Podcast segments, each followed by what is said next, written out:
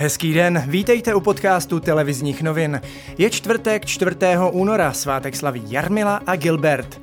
Dnes bude převládat proměnlivá převážně velká oblačnost, místy zejména na severu a severovýchodě přehánky nebo občasný déšť, ve vyšších polohách srážky smíšené nebo sněhové.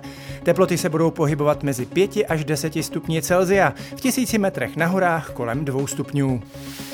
Změna volebního zákona, kterou vyžaduje rozhodnutí ústavního soudu, by se podle předsedy Senátu Miloše Vystrčila měla stihnout nejpozději do konce května. Ministr vnitra Jan Hamáček už avizoval, že se zve zástupce politických stran, aby jim představil možné alternativy řešení. Očkování v Evropě postupuje pomalu a stále více zemí pošilhává po ruské vakcíně Sputnik V. Její nákup zvažuje i Česko. Premiér Andrej Babiš kvůli tomu letí v pátek do Maďarska, které jako jediná země v Evropské unie vakcínu pro vlastní potřebu schválilo. Minister zdravotnictví Jan Blatný ale maďarskou cestou jít nechce. Budu jednoznačně doporučovat, aby byla použita, až bude schválena Evropskou lékovou agenturou, protože to považují za jedinou možnost, jak zajistit bezpečnost pro občany České republiky.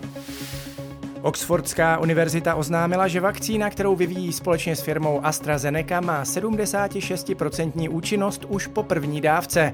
Podle expertů to znamená, že mezi prvním a druhým podáním může být až tříměsíční pauza.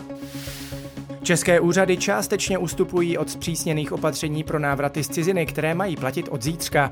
Do příští neděle se budou řídit přechodným ustanovením, podle kterého nebude nutné před odletem z velmi rizikových zemí schánět PCR test, postačí jen test antigenní. Spojené státy a Rusko o pět let prodloužili dohodu o snížení počtu jaderných zbraní. Předchozí dohoda byla podepsána v roce 2010 v Praze. A ještě ze sportu, fotbalová Sparta zažila velký třesk. Hlavního trenéra Václava Kotala nahradil někdejší trenér Viktorie Plzeň a reprezentace Pavel Vrba. Tým povede už v neděli v Olomouci.